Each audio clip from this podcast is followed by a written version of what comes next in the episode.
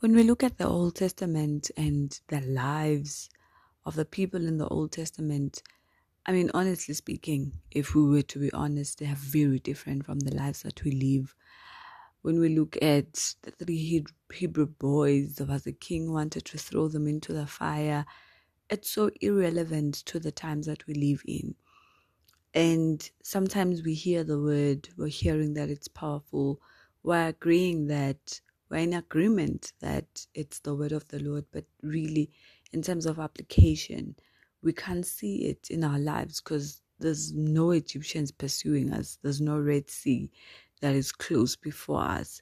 Well, in natural terms, because if we were to now look equate what is happening in our time to what was happening then, we can draw similarities to the things that they face and the things that we are facing today. But also, our relationship with God is not like the relationship that they had in the Old Testament because ours, we are living in the time of grace uh, where each and every person has the privilege of a personal relationship with God.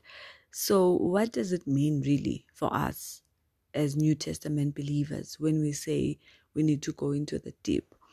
Now, when you read the Bible in the book of John, the first miracle that Jesus did in John chapter 2, the Bible says they him and his disciples had gone to a wedding in Cana and of Galilee and his mom was also there. And the Bible records that um, then they ran out of wine in verse 4, the Bible says, Jesus said, or in verse 3, and when they ran out of wine, the mother of Jesus said to him, They have no wine. Jesus said to her, Woman, what does your concern have to do with me? My hour has not yet come. So Jesus says to the mom, That's your concern. It has nothing to do with me. And in verse 5, his mother said to the servants, Whatever he says to you, do it. Whatever He says to you, do it. If you can just look at the word whatever, I'm just reminded when we were growing up, and then someone would say, Whatever I tell you to do, immediately you'd be scared because whatever has no ending, whatever has no limitation, whatever is whatever, whatever is anything and everything that I tell you to do, you do it.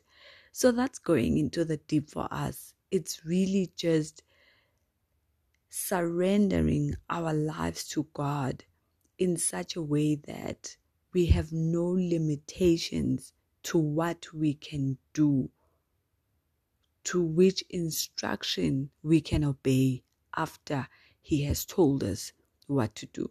So that's deep. That's deep for us. And the second thing, so the first thing is whatever. We're just told that whatever. And the, the second thing that we note from this verse is that he tells you, which means it's a personal walk. It's it's not a church thing. It's not um, a pastor thing. It's not. It's it's now a personal.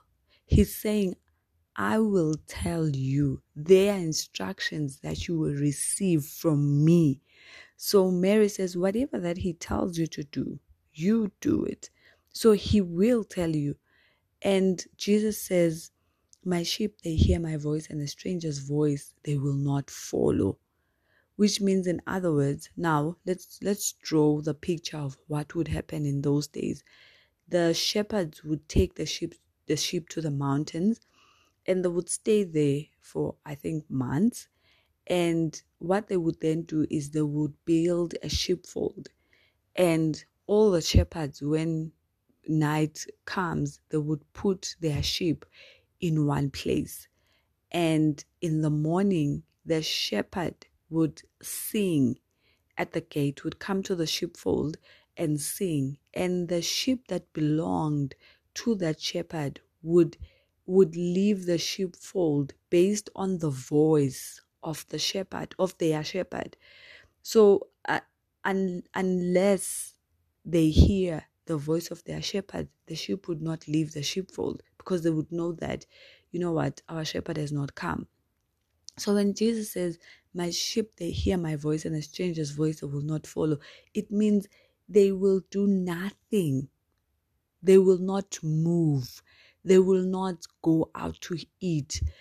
You know, that means if the shepherd were to disappear, you know, the Bible talks about hirelings, people who were hired to look after the sheep, that they'd be irresponsible because the sheep are not theirs.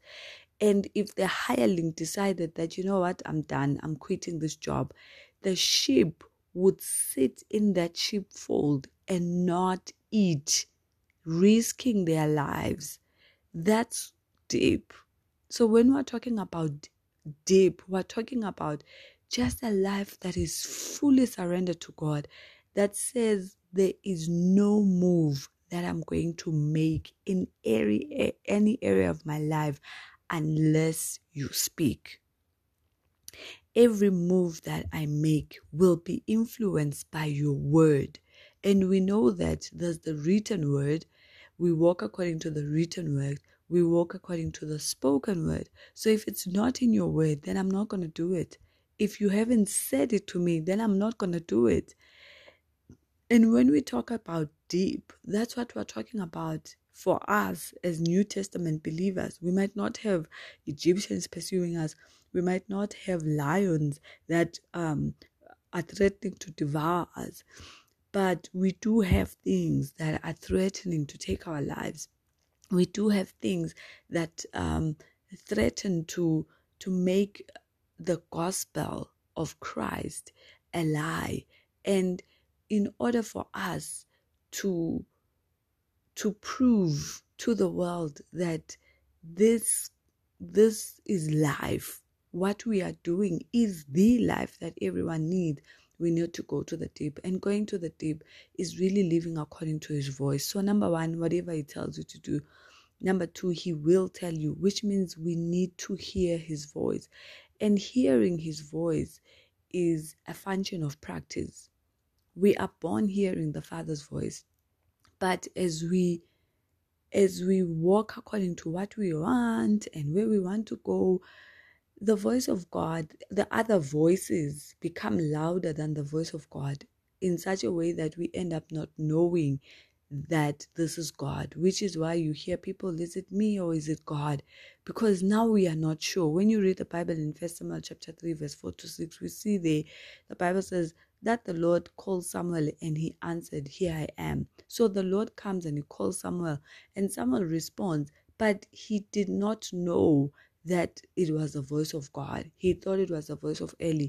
And we know the story. He goes to Eli and Eli says, I didn't call you, goes again. Eli says, I didn't call. Until Eli then it clicks that, oh my goodness, he's actually being called by the Lord. So there are so many of us that have not trained our ear to hear um, the voice of God. And in the season, it's going to be important for you to be intentional about training your ear to hear what He says to you, because then He.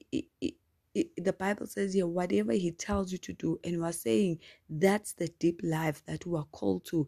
It's whatever He tells you to do, you do it. So, number one, there's the limit it's it's limit it's uh, limitless obedience number two is training our ears to hear his voice and number three he says do it. Do it. It, it doesn't say pray about it. It doesn't say confess about it. It doesn't say fast about it. It says do it. He says, whatever he tells you to do, do it. You know, sometimes when we're reading the word, we never think that Jesus was like us, 100% man and 100% God, just exactly like us. We, we, we, we always think that when Jesus was walking on the water, he knew that he was not going to sink. No, he just saw his father or he just heard his father saying, No, just walk on the water. And he walked on the, but he didn't have like, God didn't say, Oh, Jesus, walk on the water, you won't drown. No, he just says, walk on the water. And Jesus, because he had gone deep, he was at a place where whatever his father told him to do, he would do it. He just walked on the water. And I believe that knowing that the Father does not want to kill us helps. It changes our stance altogether because we know that if He says, I must walk on the water, it means the water will become solid because His intention is not to kill me, His intention is not to shame me, His intention actually is to glorify my name. So that's what going into the deep means for us as New Testament believers. We do whatever He tells us to do. God bless you.